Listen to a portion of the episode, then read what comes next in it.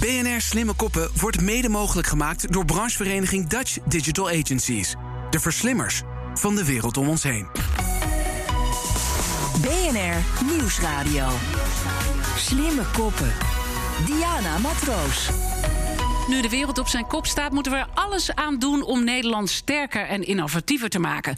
En daarom gaan we elke week op zoek naar slimme oplossingen voor grote uitdagingen.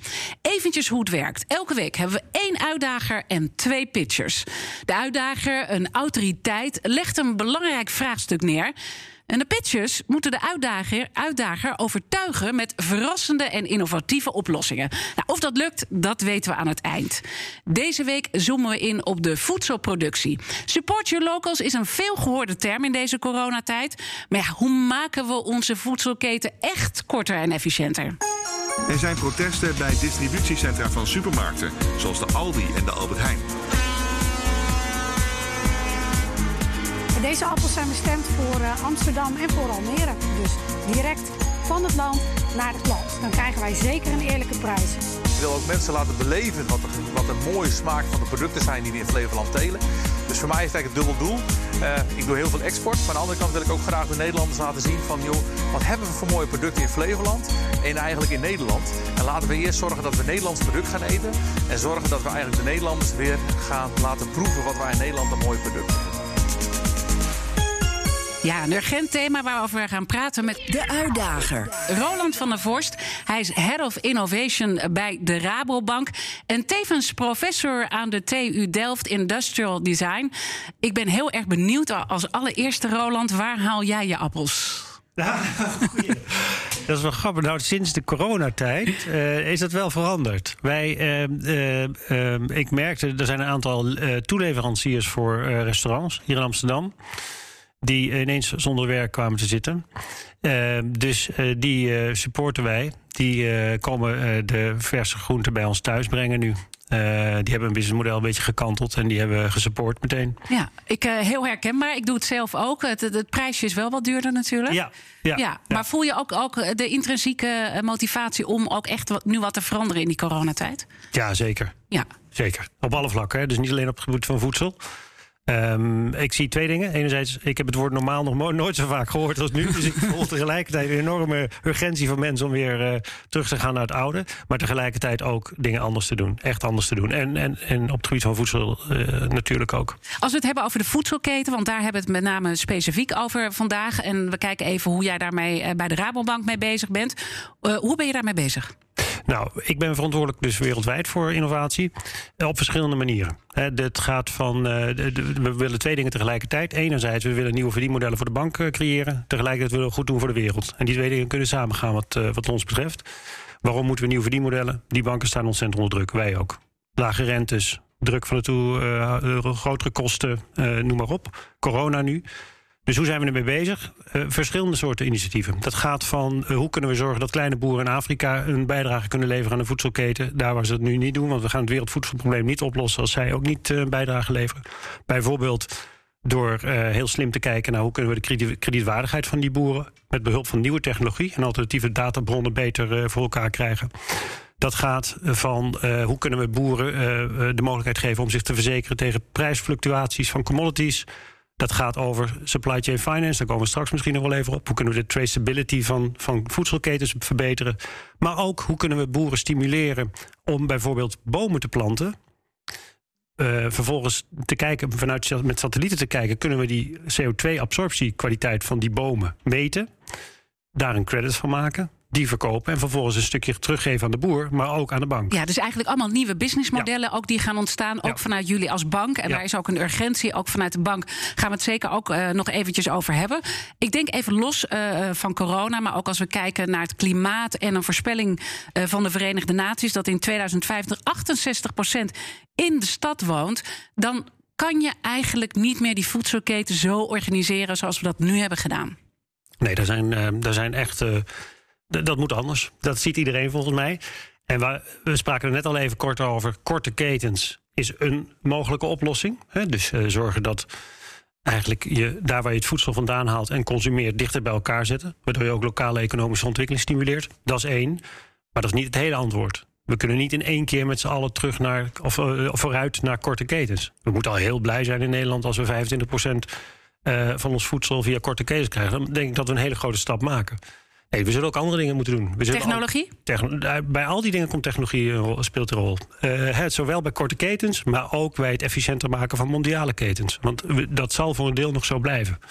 Maar ook technologie, die satellieten waar ik het net over had, ja, die helpen ons natuurlijk om iets heel ontastbaars, namelijk CO2 opgeslagen in een boom, van waarde te laten zijn. Technologie is bij al die innovaties die we doen. Super belangrijk. Ja. Dan gaan we natuurlijk uh, zo naar de pitchers. En dan kan ik me voorstellen dat jij op bepaalde zaken gaat letten. Waar ga je op letten, Roland?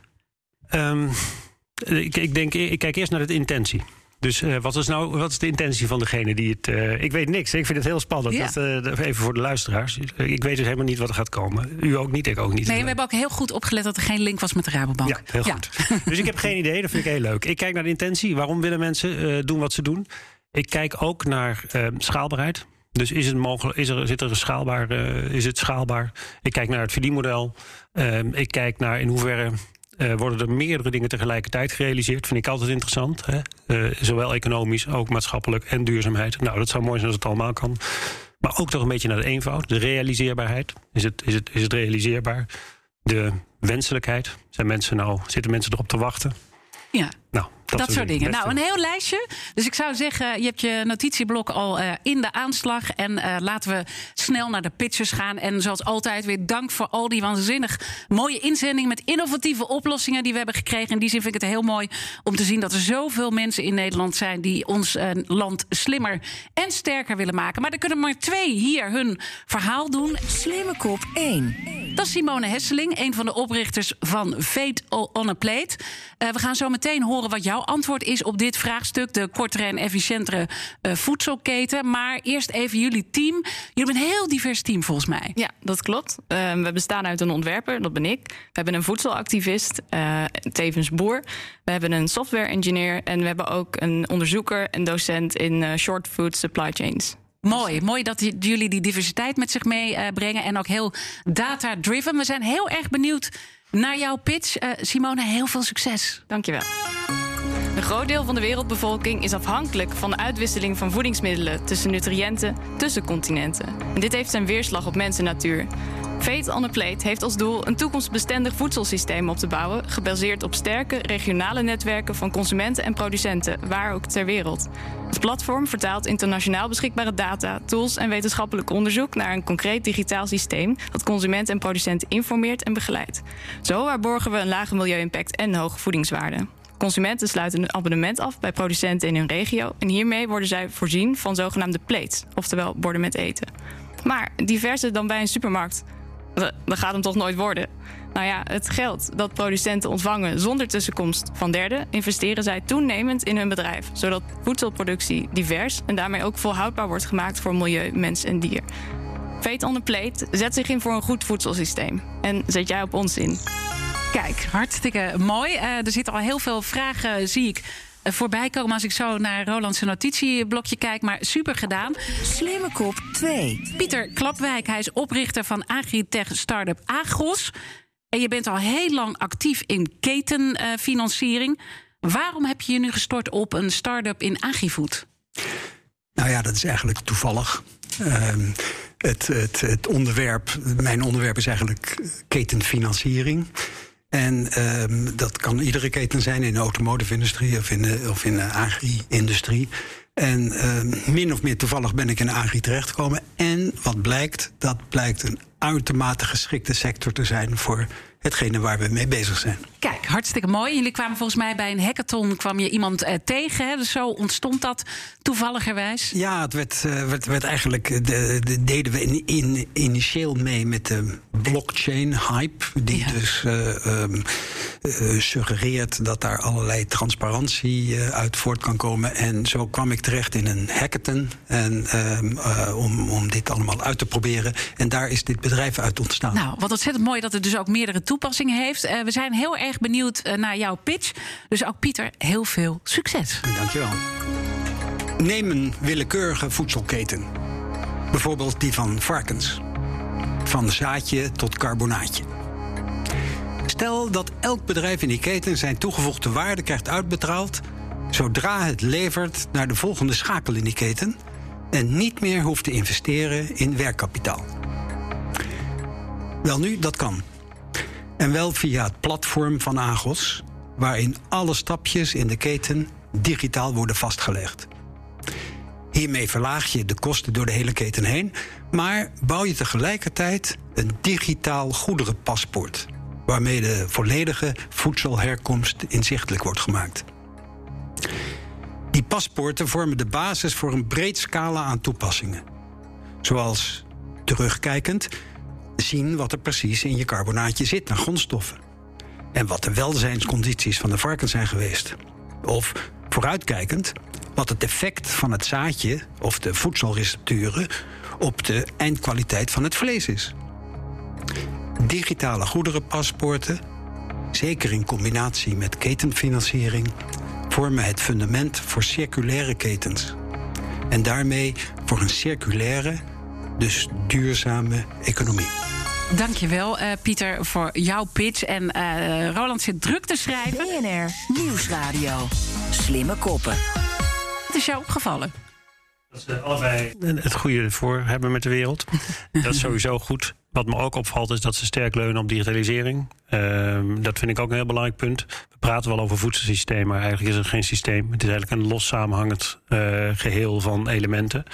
En wat ik mooi vind aan alle beide voorbeelden is dat je technologie gebruikt, digitalisering gebruikt om de lijm tussen die uh, elementen te maken.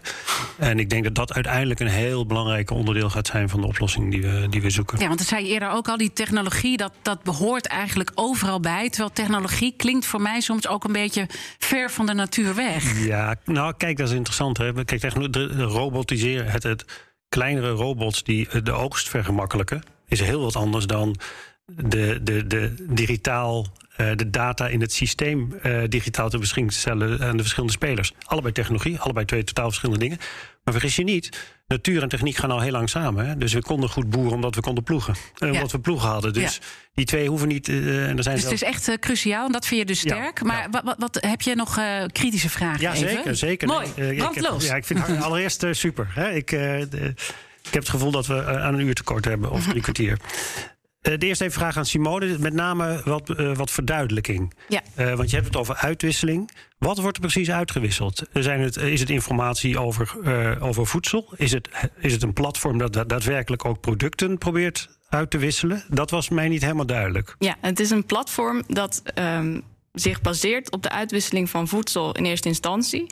Maar um, ja, we hebben zeg maar uh, vier verschillende gebruikers. Dus de consumenten die, die willen graag voedsel. De producenten die produceren dat voedsel. Maar ondertussen wil de consument weten en zich laten informeren... Uh, wat is bijvoorbeeld de impact van dat voedsel, wat zij ook gaan kopen. Wat is de, de voedingswaarde? Dat is ook het belangrijkst daarbij.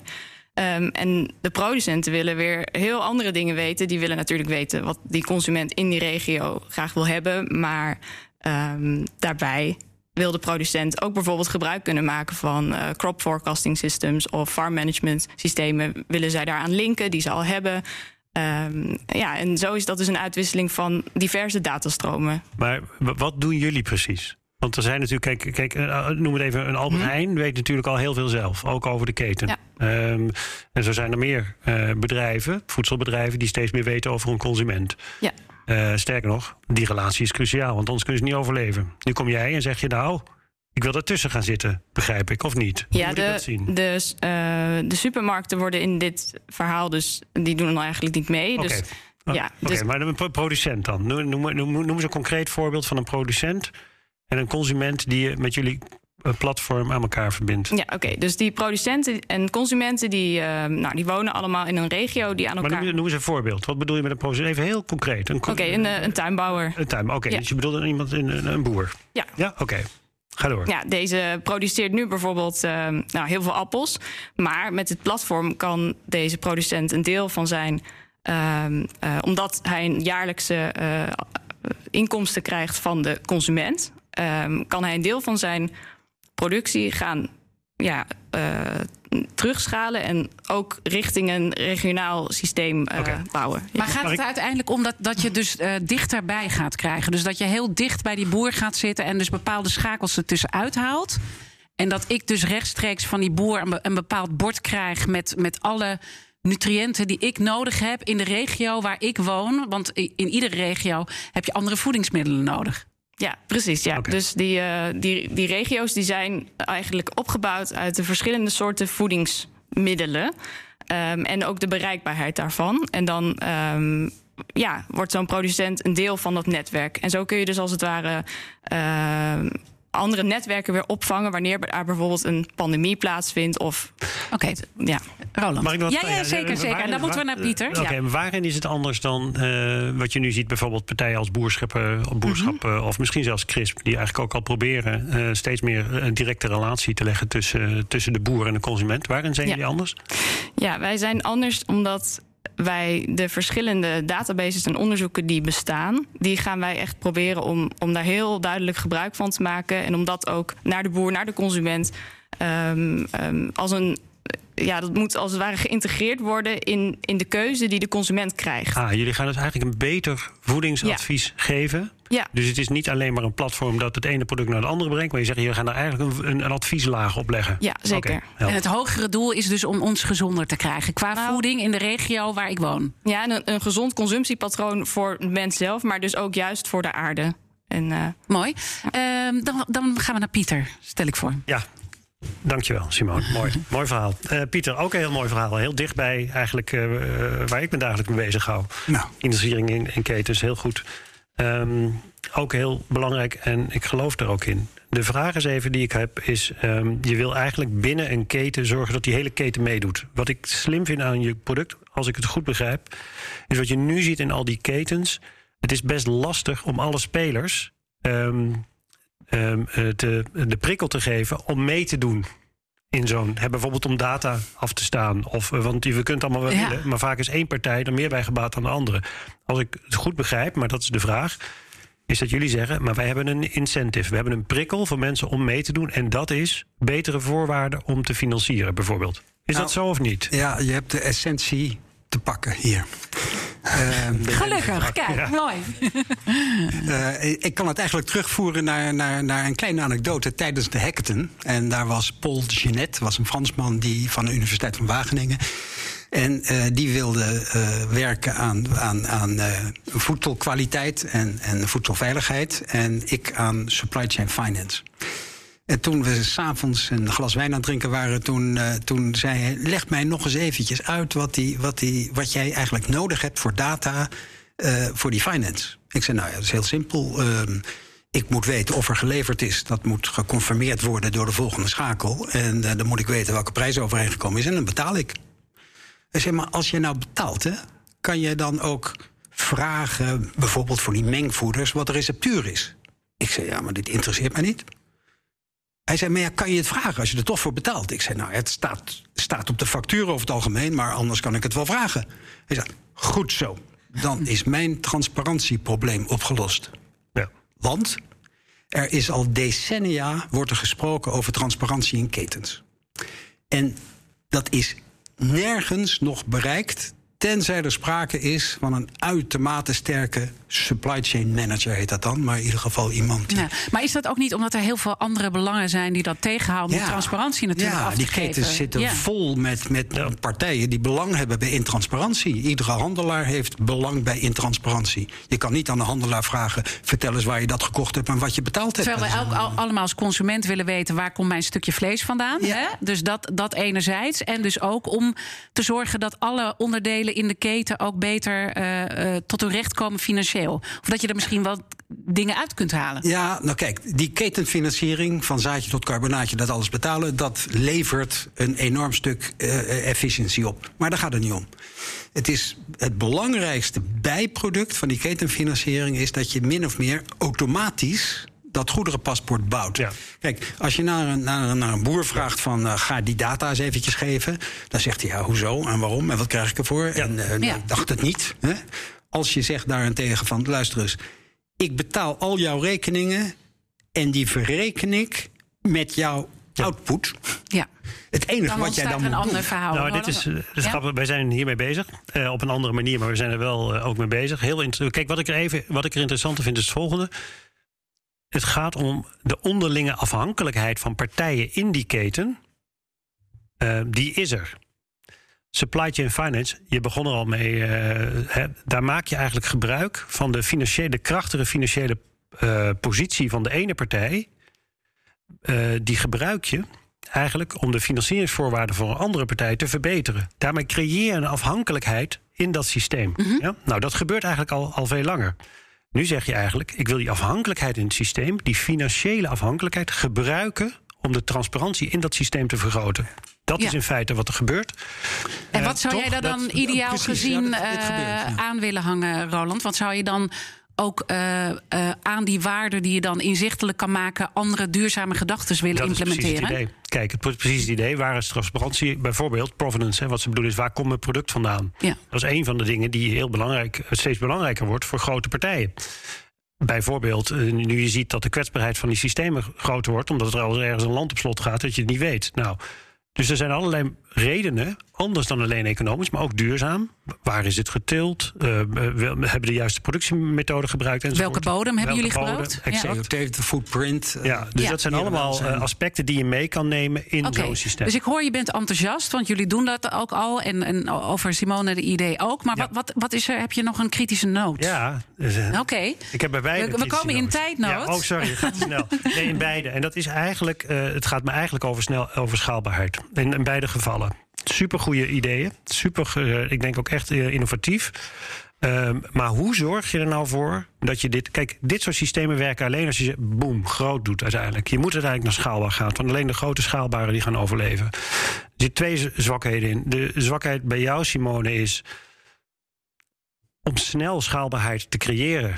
Eh, dat is best lastig, omdat eh, die boeren allemaal niet georganiseerd zijn. Dus hoe ga ik al die, die boeren in godsnaam allemaal eh, zo snel mogelijk aan boord krijgen?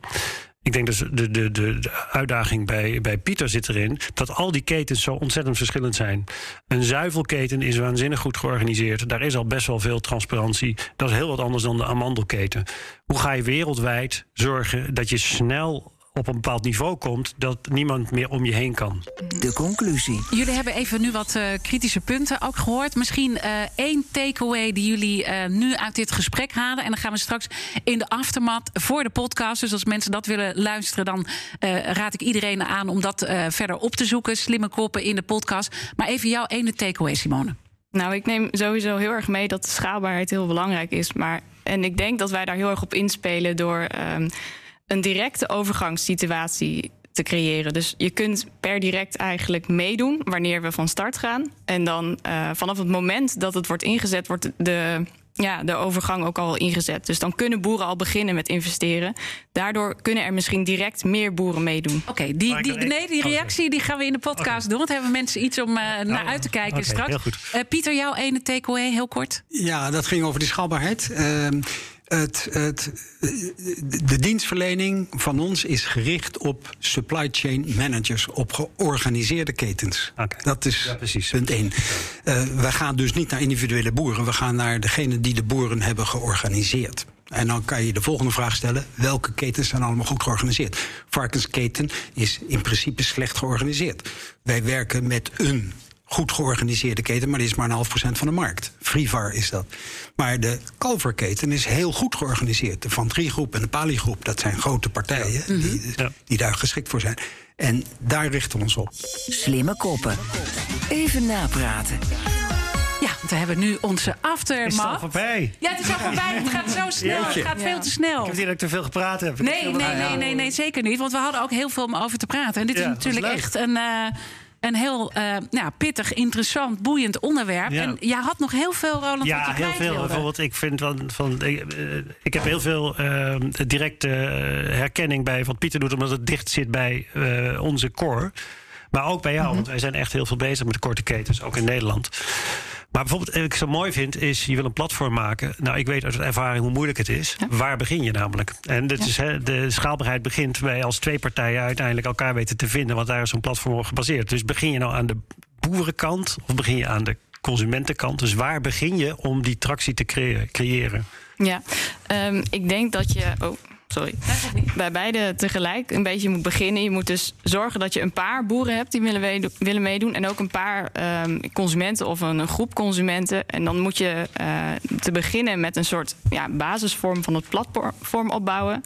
Um, en dan je eerst focust op de, de, een beetje de basisfunctionaliteit ook. Van welke dingen kun je al kopen? Wat voor informatie kan ik daar al van opvragen als consument? En ook uh, voor de producent. Wat zijn dan ook de basisfunctionaliteiten waar de producent direct al wat aan heeft? Bijvoorbeeld crop characteristics. Of... Mag ik gewoon inbreken? Ja, ja, ja, nou, wat ik, zo, wat ik ja. ook interessant Een mooie brainstorming. Ja, wat ik ook zo interessant vind, is je begon met nutriënten. Ja. En wat ik heel goed aan vind, is uh, uh, de, ik, er gaat veel meer vraag sta, ontstaan naar nutriënten. Want een, een, paprika nu heeft veel minder in, in, in nutriënten dan het 20 jaar, 30 jaar geleden had. Simpelweg omdat die bodem aan het veranderen is.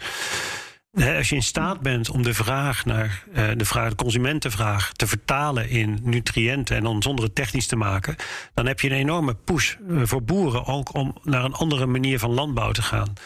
Uh, en dat is precies mijn vraag. Ga je aan die vraagkant zitten? Dus ga je die hmm. vraag organiseren? Of ga je zeggen, nou weet je wat, ik begin bij die boer en ik ga eerst het aanbod pushen. Je moet ergens beginnen. Ja. en, en nou ja, er moet dus eerst wel geld zijn voor die boeren om dat te gaan doen. Want dat is heel vaak het staat of valt uh, voor de boer vaak met... ja, ik wil wel iets, maar er is geen geld. Dus je moet toch dan eerst zorgen dat de consumenten zich daar dan toch voor aanmelden. Zij het met een ja. begin van een goed doel ja. of met iets anders. In ieder geval... Uh, dus je wil echt met de consument beginnen? Nou ja, er moet dus eerst geld worden gecreëerd. Anders kan het niet. Ja. Ja. Ja. En eh, heb je met boeren hier gesprekken over en hoe gaan die? Um, wij hebben hier met. Ik ken een aantal boeren. We hebben nu geen lopende gesprekken met, met andere boeren dan die, die ik dan nu ken. Um, en je ziet een beetje een tweedeling. Dus uh, de boeren die heel graag willen en het kunnen, die hebben ook geld, die hebben reserves. En die um, beginnen bijvoorbeeld met het opbouwen van een sojaveldje voor uh, sojazuivel, zeg maar. Uh, en die hebben vaak ook weer familie die het geld niet hebben, die hebben net in een enorme melkstal uh, geïnvesteerd. En die zeggen: ja, maar dit, dit, willen we allemaal niet. Nee, dus heel moeilijk om die transitie eigenlijk uh, voor elkaar te krijgen. Heb jij daar nog adviezen bij, Roland? Uh, nou, um, probeer aansluiting te zoeken bij partijen die al een beetje schaal hebben. Ja. Wat we heel veel zien, en met name de AgTech, uh, dus in de Agriculture Technology, zie je heel veel dat uh, de ideeën beginnen bij laten we direct naar boeren gaan. Of laten we direct naar consumenten gaan. -hmm. Is ontzettend moeilijk. -hmm. Dus wat je veel ziet van technische oplossingen die uiteindelijk bijvoorbeeld, is ook een beetje, denk wat jij Pieter doet. Hè, je zoekt aansluiting bij partijen die relaties hebben met anderen. Dat zie je heel veel gebeuren. Hè, dus uh, bijvoorbeeld in India, wat heel, die, in India zijn ze heel ver op het gebied van AgTech. Daar zie je heel veel partijen die uiteindelijk bijvoorbeeld de grote, een dienst leveren aan grote bedrijven. En via hen de toegang naar bijvoorbeeld boeren uh, proberen te realiseren. Hm. En dat zou uh, bij jou ook. Kijk, als jij een heel goed adviesdienst hebt, een hele goede advieslaag is, dan zou die misschien ook wel eens interessant kunnen zijn voor grote partijen uh, die de consument al hebben. Mhm. En het een dienst aanbieden aan hen. En zo je schaal organiseren. Waardoor je gemakkelijker naar die boer kan gaan en zeggen: Kijk eens, ik heb zoveel consumenten. Dus probeer ook daar te zoeken naar waar de schaal zit. Waar ja. iets opbouwen uit jezelf, als je relatief klein bent, direct naar de, naar de boer en de, de, de, de consument. Ik zeg niet dat het mogelijk is en ik wil je ook helemaal niet ontmoedigen, maar het is wel lastig. Ja, ik snap het. En, en ja. dus echt, uh, die schaal, dit is gewoon key, want anders krijg je het gewoon heel moeilijk van de grond met alle goede bedoelingen hè? Van, de, van dien. Zeker, digitale platforms draait alles om schaal. Ja. Uh, uh, jij zei, Pieter, uh, toen we nog in de radio-uitzending zaten, zei je van ja, ik heb er nog wel een vraag daarbij. Of je wierp eigenlijk een vraag op als het ging over, over die financiering. Kan je me nog even terugpakken? Nou ja. Um, als je, als je niet, laten we zeggen, we zijn nu toevallig in die varkensmarkt terechtgekomen. Uh, overigens, dat is inderdaad toevallig, want we hebben met de aardappels gesproken, de pluimvee, de champignons, de uien en, en, enzovoorts. Maar toevallig was het. Um, als ik kijk naar die, die werkkapitaalfinanciering in de Nederlandse uh, uh, markt, dan praten we over 700 miljoen. Nou, dat is geen kattenpis. Mm -hmm. En um, dus hoe krijg je hoe krijg je dat bij elkaar? He, dat, is het, dat is het kunstje voor die, voor die En als er, als er iets is waar wij eigenlijk wel trots op zijn, is dat we dat voor elkaar hebben gekregen in samenspraak met Greensill Capital. Ik weet niet of je dat wat zegt, maar dat is dan uh, de, de, de grootste in de wereld op het gebied van dit soort financiering. Ja. Uh, en samen met Greensill en Allianz hebben we een een structuur in elkaar gezet waarbij een supply chain op zich financierbaar wordt, zonder afhankelijk te zijn van één specifieke balans. En dat is de ultieme schaalbaarheid. Ja, ja. En dat, dat is belangrijk. Nee, helemaal waar. En dat doe je in Nederland vooral, of niet? Dat doen we nu in Nederland, ja. Ja, ja. Daar zijn we begonnen. Ik bedoel, Ja. we beginnen met de eerste drie boerderijen. Zijn Ja. we nu aan het aansluiten. Ja. Nou, ik zeg het ook omdat, eh, kijk, als je kijkt naar de boeren die wij in de wereld doen, dat is niet te vergelijken met de boeren die we hier doen. Hè. Dus de boeren in Europa zijn, zijn echt voor ons relatief of zijn klein. De boeren die wij in Amerika doen of die wij in, eh, in Australië doen, dat zijn gigantische bedrijven. Dus daar is de werkkapitaalbehoefte ook een hele andere dan die, eh, dan die in Nederland. Eh, Ja. En dus als je dan over schaal praat, zou je ook kunnen zeggen: ik doe met minder, maar dan wel grotere partijen. Dat kan ook, in plaats Ja. van dat je de hele keten doet. Maar goed. Heb jij nog eh, vragen of hebben jullie nog vragen? Mag ook, mag ook allemaal. Om tot nog een slimmer, innovatief... hebben, hebben jullie überhaupt eh, ook met, met, met ons gepraat? Überhaupt? Oh, nee, Nee, je nee, hebt dat- expres gekeken naar partijen. Ja, nee, dat, die- eh, eh, ja, ja. dat heeft Karin eh, Baks, die on- onze redactie doet, heel scherp eh Heel goed. geresearched. Heel goed, Karin. Dat Nee, die heeft dat goed want, want, want anders gaat dat een beetje erg op elkaar lijken. Of we hebben iets over het hoofd gezien. Nou, nee, nee, helemaal niet. Het is een, een, een, een interessant punt is dat wij zitten in de financiering van de agriketens in Nederland. En daar zit Rabo ook nogal in. Ja. Dus een interessante vraag Ja. is, nou ben je complementair of ben je Precies. concurrerend? Precies. En het antwoord daarop weet ik toevallig. Eh, dat is, maar dat is nog niet algemeen bekend. Wij zijn complementair. Dat datgene wat wij kunnen financieren, kan een Rabo niet financieren Waarom? door Basel 3. Oh, door, door alle regelgeving. Ja, ja. Eh, en die, die kan dat niet. Grappig genoeg Snap dat je ik. zou zeggen van... nou nou ja, jij snapt het. Eh, ja, nou, maar misschien ook even nou ja. voor de luisteraar toelichten van waar dan het spanningsveld Nou, ik zit. kan me voorstellen waar het spanningsveld zit, namelijk met de aan, allocatie van kapitaal. Maar dat misschien. eh, Nou ja, wij, laten we zeggen, wij doen dus 100% van het werkkapitaal in de keten. ja, precies. En de levende haven financieren wij voor 100%. De Rabo die financiert dat voor maximaal 15% met een stukje rekening van Want wat, welke regels staan dan Nou, in de weg dat je dat niet voor die risico. 100%? Het risico. Ja, dat is, dat is, en dat is natuurlijk super moeilijk voor jullie eh, als bank. Want jullie willen wel een bepaalde transitie, maar je wordt dus uiteindelijk heel erg geremd. Absoluut. Maar dat is ook, kijk, dat is het voordeel en het nadeel. Het heeft te maken met risico. Het heeft ook te maken met de kapitaaleisen. Hè, dus eh, die twee dingen zijn heel erg aan elkaar eh, eh, verbonden. Dus eh, wij moeten nou maar veel meer kapitaal aanhouden dan dat het vroeger was voor datgene wat we willen uitlenen. Dus daar heeft het onder andere ook mee te maken. Maar dat is waar. Het is een nadeel, maar het is ook een voordeel. Het nadeel is, we kunnen minder risico nemen. Het voordeel is, onze license to operate om een, eh, is daar ook op gebaseerd. Eh, mensen moeten ons kunnen vertrouwen, juist omdat we zo sterk gereguleerd zijn. Ja, en dat knapt dat voordeel. Maar tegelijkertijd stipte jij ook al eventjes aan dat jullie ook heel erg op zoek moeten naar die nieuwe Ja. eh, businessmodellen. Hè? Omdat natuurlijk, ja, als we even kijken naar de business van de banken, lage rente, Nou, eh, ik- coronakosten. Het is, het is niet eh Ik zal, je voorbeeld, tijd. ik zal je een voorbeeld geven, totdat we eh, gaan voor je weet zijn we de hele nacht bezig. Maar ik zal je een voorbeeld geven. Stel je, wij moeten bijvoorbeeld, of moeten, ik zeg dan, wij moeten naar nieuwe klanten toe. Want die groei eh, internationaal. Bijvoorbeeld, ik gaf je net het voorbeeld aan kleine boeren. Eh, nou, probeer die gezien de ehm, regelgeving maar eens te onboorden. Dat is bijna onmogelijk reguleringstechnisch gezien. Dat kan bijna niet, omdat we veel te weinig weten over die boer. Dus we moeten allerlei andere manieren vinden om toch op een of andere manier het contact met die kleine boeren eh, te krijgen en op een goede manier te regelen. Dus Ja, dat zijn eh, lastige zo- dilemma's. Dat zijn lastige dilemma's. Ja. Eh, en, en Simone, ook niet ergens een link met de Rabobank dus? Nee, Nee, nee. En, en zo- zo- zie je er wat in? Ja, eh, ze- nou, ik wil- ja, ja, ja, ik, hoorde een soort opzetje naar een... Ja, nee, nee, ik wil zeker even doorpraten. Kijk, ik denk, wij hebben, qua korte ketens hebben we heel veel partijen waar we mee praten al. En die, ofwel, daar lenen we wat uit, of die kennen we gewoon. Eh, Barbara Baarsma hier in de toren tegenover mij is daar heel druk mee bezig. En heel goed mee bezig. En ten aanzien van wat wij dan noemen value chain finance... zijn wij ook heel druk al. Dus het is sowieso leuk om even, denk ik, na de uitzending eh, contact te leggen. Nou, ik denk dat dat al heel mooi Dankjewel is dat het hier is ontstaan, toch? Eh, Ja, zeker. Wil je nog wat kwijt, Simone? Ehm, ja, nou, ik hoop vooral dat we met z'n allen ons consumptiepatroon gaan veranderen. Kijk, Ja, daar begint het. Ja. ja. Want, want nou, eh, ligt het nog maar eventjes eh, toe? Want het- dit is toch iets, het zit je hoog eh, hoe we nou- daar- daarmee omgaan? Nou ja, want als je heel veel weet over een keten en over hoeveel impact bijvoorbeeld een voedselproduct heeft, zoals varkens, dan kun je daar ook iets mee doen. Dus ehm, bijvoorbeeld stoppen met varkensvlees eten of iets dergelijks, wat echt wel heel erg veel impact heeft uiteindelijk. Zeker. En, da en, daarin is die transparantie, het model wat, wat Pieter biedt, is natuurlijk ook wel heel erg handig misschien voor jou. Ja, zou je dat kunnen koppelen? Het zou wel heel handig zijn. En, maar wat ik heel belangrijk vind, is dat um, technologische diepgang dat moet niet zeg maar de, de motor zijn van alles. Uiteindelijk wil je daar iets mee bereiken. En dat is dus die, uh, de verandering van het consumptiepatroon. Goed dat je dat zegt. Uh, Pieter, wil jij nog iets kwijt? Um, nou ja, die transparantie en het veranderen van het consumptiepatroon, dat, dat, dat sluit elkaar dus helemaal niet uit. Het is aanvullend. Hè. Uh, ik zit heel erg op de toer van de, van de transparantie. Om vervolgens in staat te zijn om te zeggen van... jongens, wat doen we met dierenwelzijn? Wat doen we met kringloop? Wat doen we met dat soort vragen? Die vragen kan je nu wel stellen, maar je krijgt geen antwoorden. Ja, omdat je te weinig weet. Ja. Omdat je te weinig weet.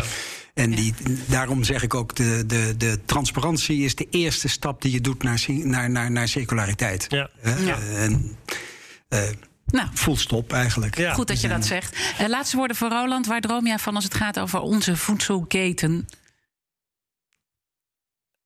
Twee tegenstrijdige dingen met elkaar verenigen. Namelijk meer mensen voeden tegen een veel lagere uh, impact op de wereld. Ja, dat, simpeler kan ik het niet maken. Nee, we hebben nog een weg eh, te gaan. En wie weet praten we er nog eens een keer over verder. Ik vond het fantastisch dat jullie er waren. Nogmaals, Roland van der Vorst, Head of Innovation van de Rabobank. En de slimme koppen vandaag. Simone Hesseling, oprichter van Fate on a Plate. En Pieter Klapblijk, oprichter van Agos.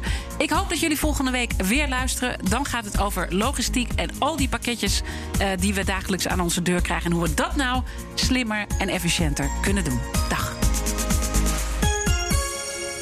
BNR Slimme Koppen wordt mede mogelijk gemaakt door branchevereniging Dutch Digital Agencies.